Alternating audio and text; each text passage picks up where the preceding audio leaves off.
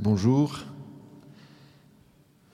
Comme on va bientôt pouvoir tomber les masques, ça commence déjà presque un peu, on peut parler un peu de ces lois de manière un peu plus détendue. Je pense qu'on a fait une expérience assez intéressante à travers le Covid, avec ce rapport à des lois qui étaient votées ou à des choses qui nous étaient demandées. Et on voit qu'il y avait souvent des palettes de réactions assez diverses. Et c'était l'occasion pour chacun de nous, je pense, de manière un petit peu différente, de sentir comment une loi qui vient à nous, eh bien, nous l'éprouvons, soit de manière assez facile, soit plutôt dans une résistance, soit elle nous pèse, soit parfois au bout d'un certain temps, en fait, nous arrivons à l'intégrer. Donc là, je ne lance pas le sujet de savoir si... Le bienfait de la loi et de laquelle, mais plutôt d'essayer d'approfondir avec vous ce rapport que nous avons chacun avec la loi. Je vais moins parler de la loi des hommes, même si au fond ça marche aussi, mais aussi que de la loi de Dieu. C'est un des grands mots de la révélation dans la Bible, c'est ce mot de la loi. Alors pour nous, le mot loi, il est parfois un petit peu dur, un peu sec, mais dans la Bible, loi, ça veut dire d'abord, c'est instruction. Donc ça veut dire comme un enseignement, une parole que Dieu me donne et à laquelle je suis appelé à me conformer. Et pour creuser un peu ce sujet-là, au fond, on peut évoquer comme quatre âges, les quatre âges de la vie, l'enfance, l'adolescence, on pourrait dire le début de l'âge adulte et puis la maturité. Et chaque âge symbolise peut-être, d'une certaine manière, un rapport, un moment ou quelque chose du rapport avec la loi. Et la question c'est si Dieu donne une loi, est-ce que je suis libre ? Nous sommes très attachés chacun à la question de la liberté. Et la question c'est, est-ce que je suis encore libre si je dois obéir à la loi que Dieu donne, à la loi de Dieu ? Peut-être ce qui caractérise l'enfant, c'est que l'enfant, globalement, il obéit, on pourrait dire, il fait ce qu'on lui dit à un moment ou l'autre. Alors, parfois il peut pleurer quand il est tout petit, quand il est un peu plus grand, il peut commencer à dire non et faire des petites crises. Mais globalement, à un moment ou l'autre, il obéit. Et dans les Écritures, ce qui fait qu'il obéit, c'est que peut-être au fond l'expérience un peu secrète qu'il a, une espèce d'intuition profonde, que... eh bien, ceux qui lui demandent des choses, c'est-à-dire ses parents, c'est l'expérience que nous avons tous faite, lui veulent du bien, au fond. Lui veulent du bien, le conduisent là où il faut, font ce qu'ils font pour lui, veillent sur lui. Voilà.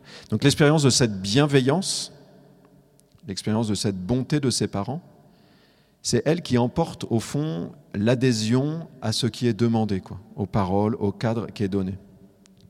On pourrait dire la clé, là, un peu de cet âge de l'enfance, c'est qu'il y a une confiance. Il y a une confiance dans ce qui m'est demandé, parce qu'il y a une confiance dans celui qui me demande, il y a une confiance dans celui qui me donne la loi. Alors, c'est peut-être pas par hasard que Jésus, dans les Écritures, dans l'Évangile, il dit que nous sommes appelés à devenir comme des enfants. Peut-être qu'à travers ça, c'est une des manières d'interpréter cette parole. Nous sommes appelés chacun, Jésus invite chacun à retrouver au fond, cette confiance fondamentale en Dieu, ou à avoir cette confiance fondamentale en Dieu, qui fait que même si je ne comprends pas tout de ce qui m'est demandé, je suis capable de me fier à celui qui me le demande.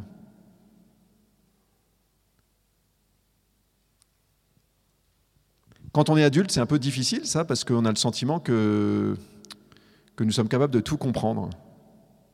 Et c'est vraiment, je pense, une des grâces, on pourrait dire, de cet âge de l'enfance, ou de la dimension d'enfance au sens spirituel. C'est je sais, d'une certaine manière, que je ne suis qu'un enfant, d'un certain point de vue, que je ne comprends pas tout, ou je vais le dire autrement, que Dieu me connaît mieux que moi-même.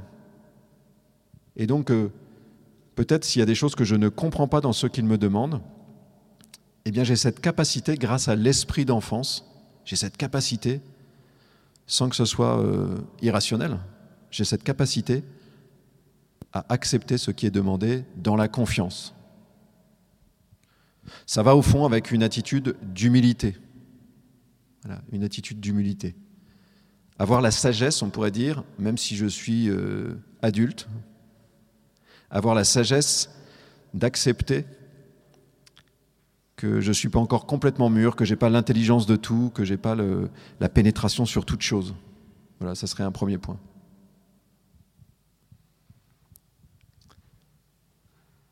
Donc même si l'enfant il éprouve une certaine contrainte dans ce qui lui est demandé, malgré tout il a confiance.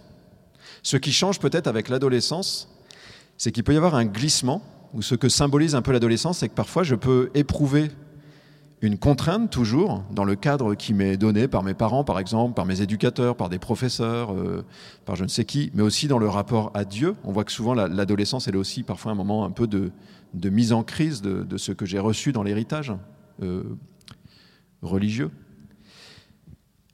Mais c'est comme si la pression que je prends un peu par la contrainte, on pourrait dire, d'un commandement qui m'est donné ou d'une règle qui m'est donnée, cette contrainte-là, elle va refluer vers la source.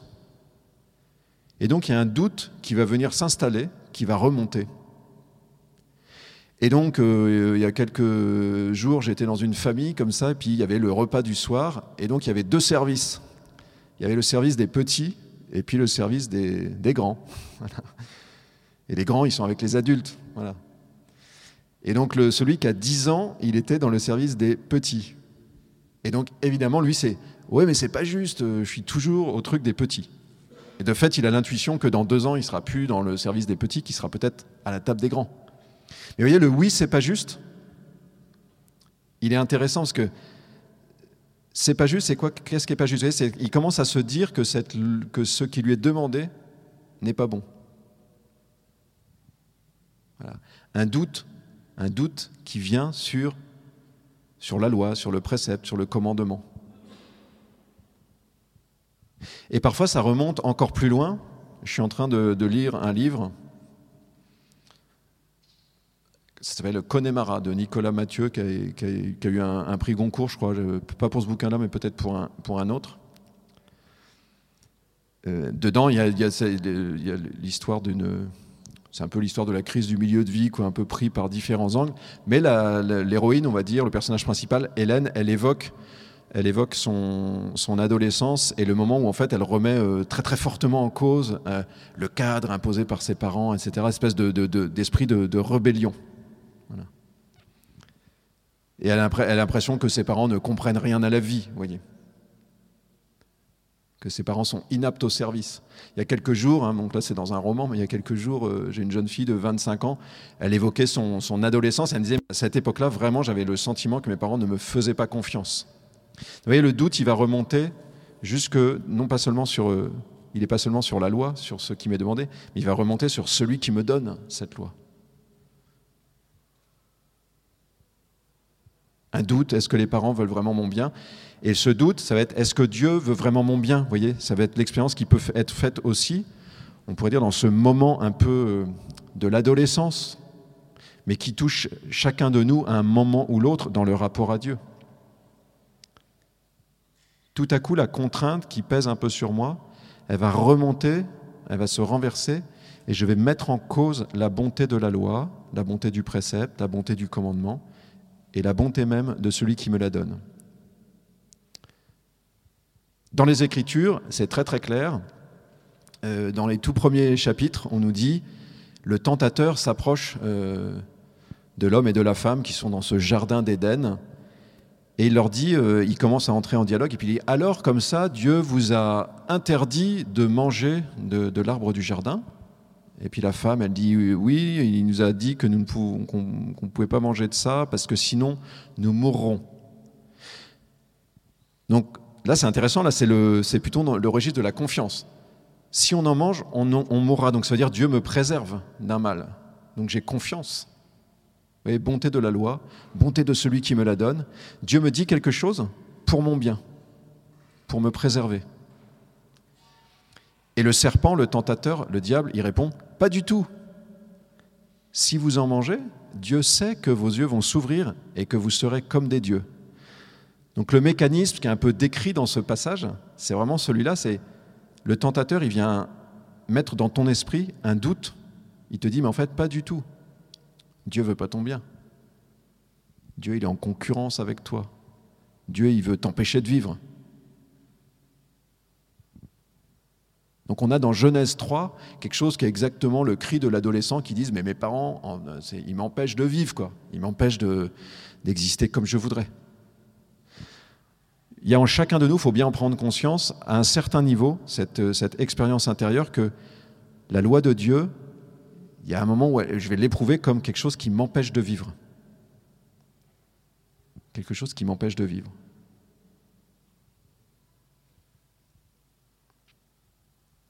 Alors c'est bien peut-être de prendre le temps, ce soir aussi, d'identifier un peu est-ce qu'il y a des domaines où nous sentons ça. Qu'il y a un peu ce rapport-là qui est présent dans notre vie.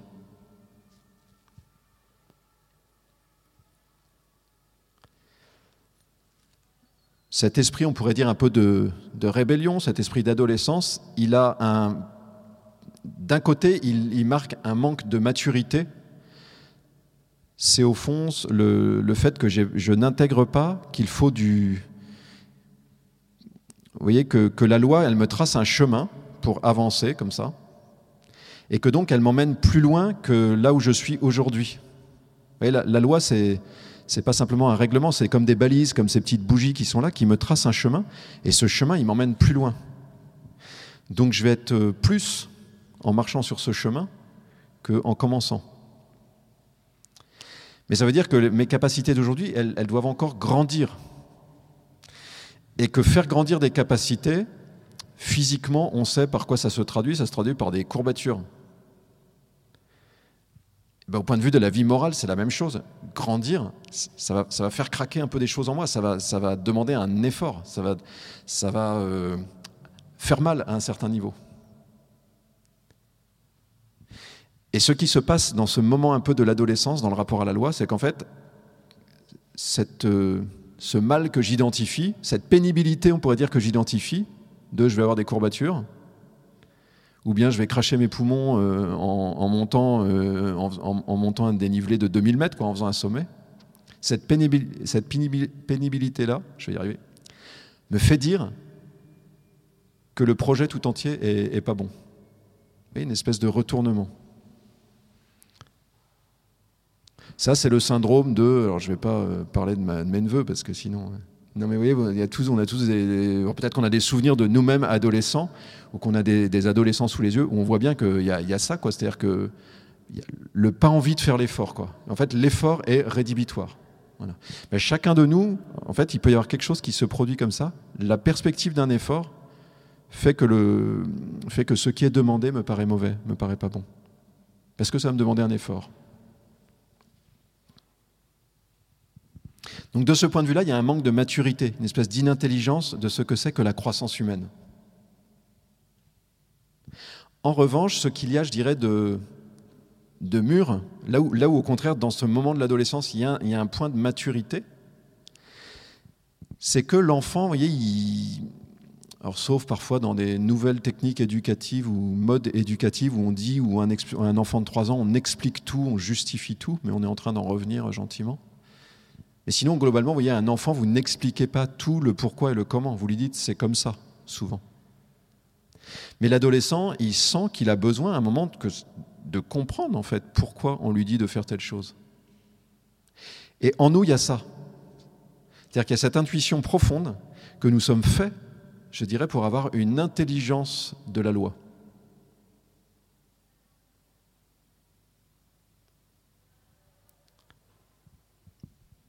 Je prends un cas qui un peu poil à gratter. Il y a 3 jours, quelques jours, j'avais des fiancés qui souhaitaient vivre la chasteté avant leur mariage. Ce qui est assez original aujourd'hui. Vous voyez, pour quelque chose comme ça, un chemin comme ça, c'est très très compliqué si on n'en a pas une certaine intelligence. Vous voyez, à 25 ans, vous ne pouvez pas vivre quelque chose comme ça si vous ne comprenez pas la bonté en fait du précepte. Et ça demande un peu de travail, quoi. On peut pas, vous voyez, il y a un moment, il y a un âge où on ne peut pas juste dire le truc est comme ça. Donc, vous voyez, c'est en tension par rapport à ce que je vous disais tout à l'heure sur l'âge de l'enfance où on va faire confiance sans tout comprendre. Il y a aussi une part de nous-mêmes qui sent que j'ai besoin d'entrer dans une intelligence du précepte, de ce que Dieu me demande. Et je vous invite, je vous dis, réfléchissons, parce que c'est important pour chacun de nous, s'il y a des choses que nous ne comprenons pas, de chercher à comprendre. De chercher à comprendre. Dans ce que nous sentons que Dieu nous demande, dans ce, éventuellement, si nous sommes attachés aux Écritures, dans ce que nous, des appels que nous sentons. Voilà. Le bon côté, on pourrait dire, de l'adolescence. Le bon côté de l'adolescence. Puis l'étape d'après, c'est le début de l'âge adulte jusqu'à la crise, on pourrait dire, du milieu de vie. Ça, c'est pas les Larsen, c'est quand on s'approche trop tôt des tableaux, trop près des tableaux. Il y a un autre moment dans le rapport à la loi, peut-être, qui est un moment un peu de maturation. Alors je reviens à mon roman, la Connemara, où toujours cette jeune femme, Hélène, après 15 ans de mariage, donc elle a la quarantaine, quoi. Et après, il y a des pages vraiment très drôles, parce que c'est une espèce de couple un petit peu bourgeois, bohème, parisien, comme certains d'entre nous, je m'identifie presque. Mais donc il y a des pages assez drôles ils sont dans le quartier de Belleville, et ils ont une espèce de début de vie de couple très flamboyante, où ils sont avec les bonnes personnes, ils sont beaux, riches et brillants. Voilà. Et puis au bout de 15 ans de mariage, en fait, elle est sur le rebord de son lit, puis elle se dit, une espèce de déception.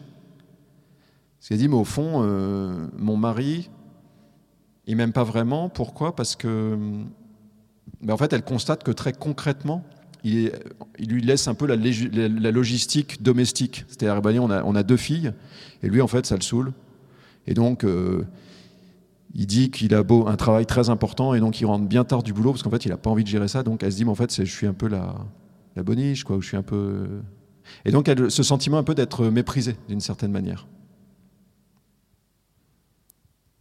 Et là, ce qui est intéressant, c'est que vous voyez, dans les débuts flamboyants de leur vie conjugale, ils sont persuadés de s'aimer parfaitement, de vouloir s'aimer totalement. Enfin, ils ont ce sentiment intérieur très fort. Je l'aime et je vais l'aimer complètement. Et puis, à un moment, on se réveille et on se dit, mais en fait, il y a un écart entre cette volonté d'aimer l'autre et puis la manière dont ça se concrétise. Alors là, la limite du roman, c'est qu'elle a vraiment une intelligence de ce que lui ne fait pas. Ce que j'aimerais bien dans le roman, c'est avoir le monologue intérieur du mari, je crois qu'il s'appelle Philippe, dans le roman, et l'entendre, vous voyez, sur le rebord de son lit, se dire « En fait, je ne suis pas honnête parce que je lui dis que je l'aime et que tout va bien entre nous, mais je suis hyper fuyant et en fait... concrètement, je l'aide pas, quoi. Concrètement, je la méprise un peu, puisque je lui laisse faire les trucs que j'ai pas envie de faire. Il n'y a pas cette page-là, mais j'aimerais bien l'avoir. Alors, cette expérience-là, vous voyez, en fait, j'aimerais l'aimer. Et je constate que je l'aime pas et que ça l'attriste. Et que moi-même, du coup, ça m'attriste aussi. Ça, la Bible, elle est remplie de pages comme celle-là. C'était ce diagnostic, vous voyez, qui est quelque chose d'assez fin, d'assez profond. Il y a en moi vraiment une volonté de faire le bien qui est forte. Il y a une volonté, il y a un goût pour la loi. J'aime cette loi que Dieu me donne. Je sens qu'elle est bonne, j'ai envie de la suivre. Et je constate que j'ai du mal à la mettre en pratique. Ou en tout cas, que pour une part, j'ai du mal à l'accomplir. Là, ce qui est intéressant, c'est que par rapport à l'âge de l'adolescence, il y a une capacité à dissocier, enfin, il y a une capacité à sentir, à goûter que la loi est bonne, que ce que Dieu me demande, que les préceptes de Dieu sont bons. Donc ça, c'est quelque chose qui est mûr, vous voyez, dans le cœur. Et il y a autre chose qui a mûri aussi, c'est de dire que ce n'est pas parce que je n'arrive pas à le faire, peut-être parce que ça m'est trop pénible, c'est pas parce que j'arrive pas à le faire que je vais dire que la loi est pas bonne. J'arrive à la fois, c'est ce que dit Paul dans une page célèbre et très puissante, il dit à la fois j'ai ce goût intérieur pour la loi ou pour une chose que Dieu me désigne comme bonne, Et en même temps, il se passe un peu autre chose dans ma vie. Voilà, comme une espèce d'écart intérieur, comme une déchirure intérieure. Donc cette expérience-là, elle est assez douloureuse sur le chemin de la vie. C'est pour ça que c'est un peu plus autour de la crise de milieu de vie, parce que je sens cet écart intérieur. Peut-être que 20 ans avant, je rêvais que j'étais capable d'aimer complètement mon conjoint, et je m'aperçois qu'en fait, j'ai du mal à aimer. Je voudrais l'aimer beaucoup plus, et j'ai du mal à l'aimer. Je l'aime, mais pas autant que je pourrais. Et de la même manière avec Dieu, le peuple d'Israël va sans arrêt faire cette expérience-là. Je voudrais l'aimer, et puis bien souvent je constate, j'ai ce goût-là, et puis je constate que ça ne se concrétise pas suffisamment.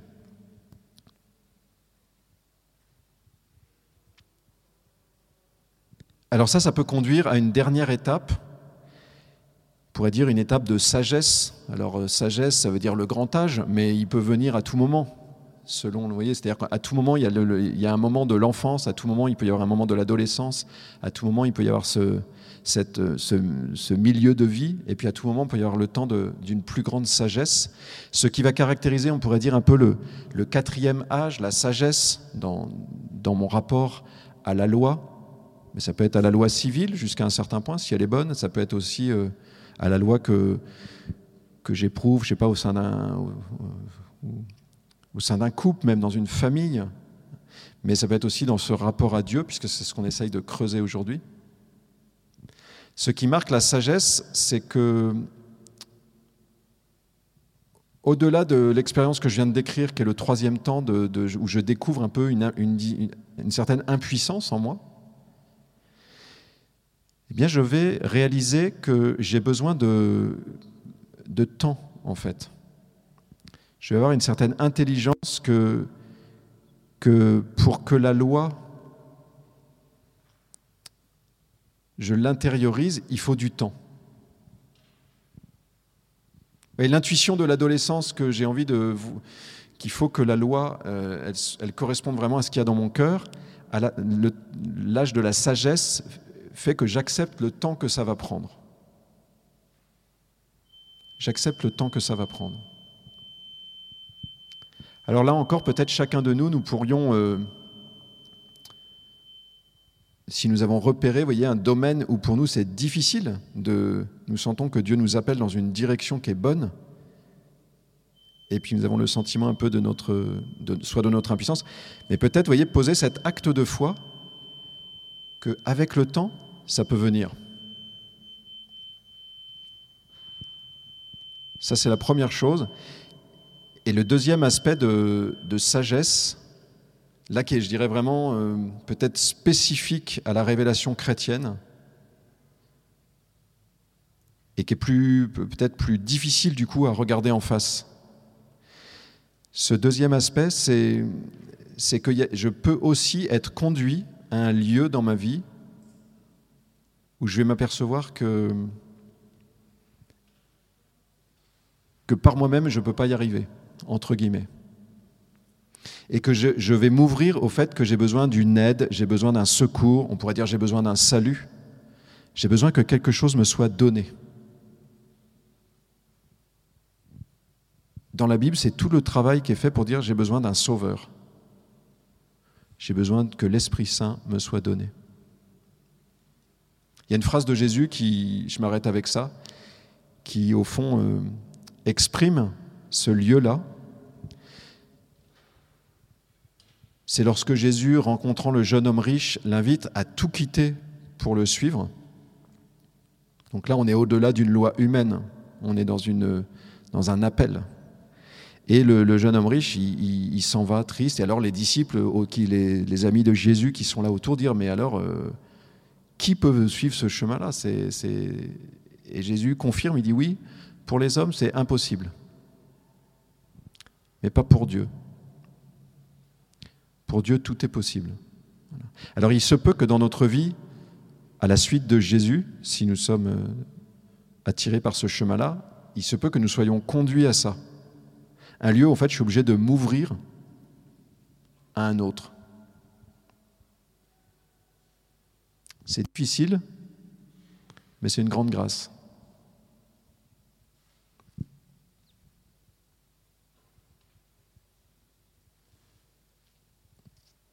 Je vous propose pour terminer de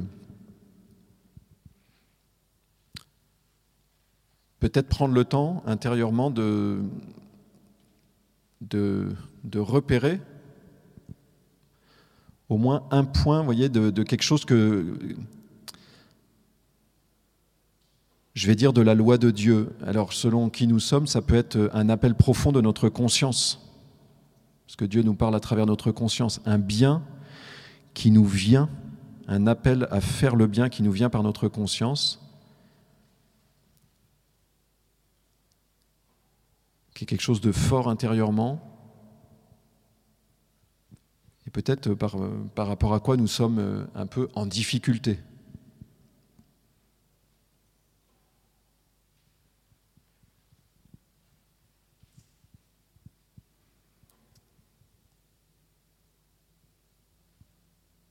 Voilà, et chacun, nous pouvons nous demander, je dirais, qui nous sommes dans ce moment-là. Est-ce que nous sommes plutôt comme un enfant ? C'est-à-dire qu'au fond, nous avons cette confiance en Dieu.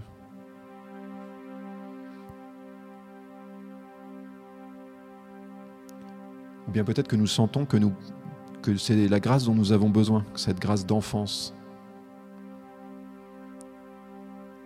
De retrouver cette confiance dans cet appel intérieur, qui, même s'il est difficile, est bon, vient de Dieu, qui veut notre bien, qui est bienveillant.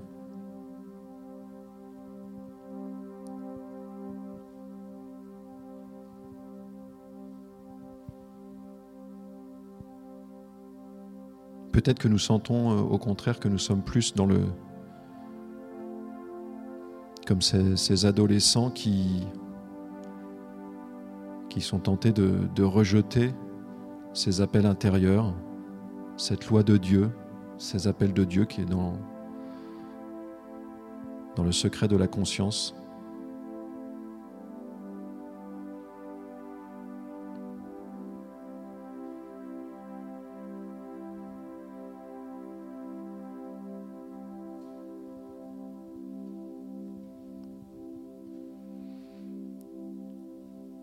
Peut-être nous vous pouvons demander ou démasquer l'esprit de doute qui est en train de s'instiller en nous, qui est en train de peut-être de pénétrer dans notre âme, si nous vivons quelque chose comme ça.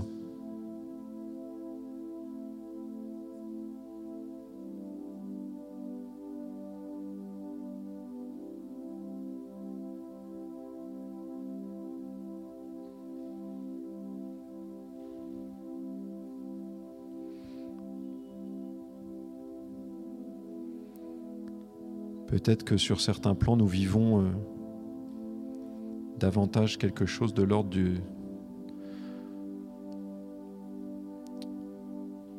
de l'âge moyen, du milieu de vie, où nous sommes comme divisés entre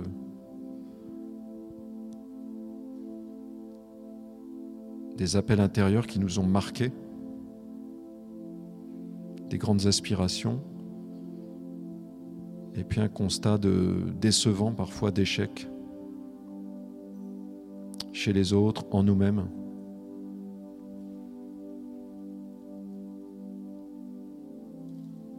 Et le Seigneur nous invite à démasquer la tentation du désenchantement.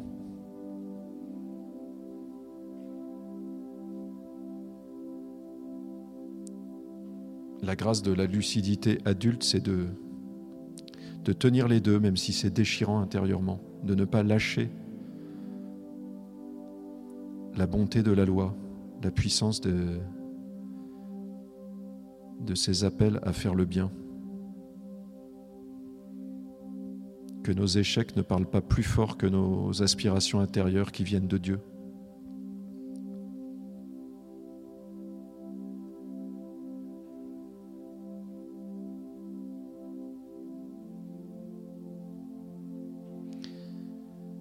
Et peut-être que ce sentiment ou ce dévoilement de notre impuissance, il peut nous conduire à un point de nouveau, de sagesse.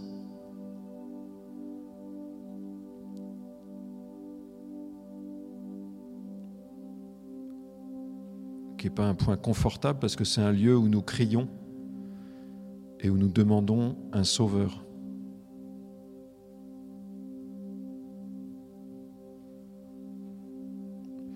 Mais c'est un lieu de grande sagesse parce que Dieu ne nous a pas créés pour être dans une pure autonomie, mais pour être en relation avec nous.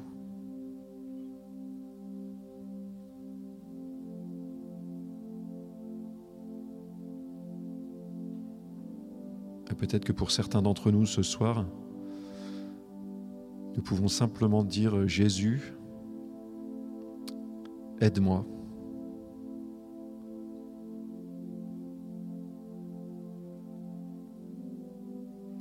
Pour moi seul,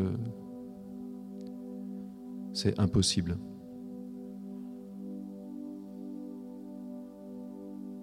Mais avec toi, tout est possible.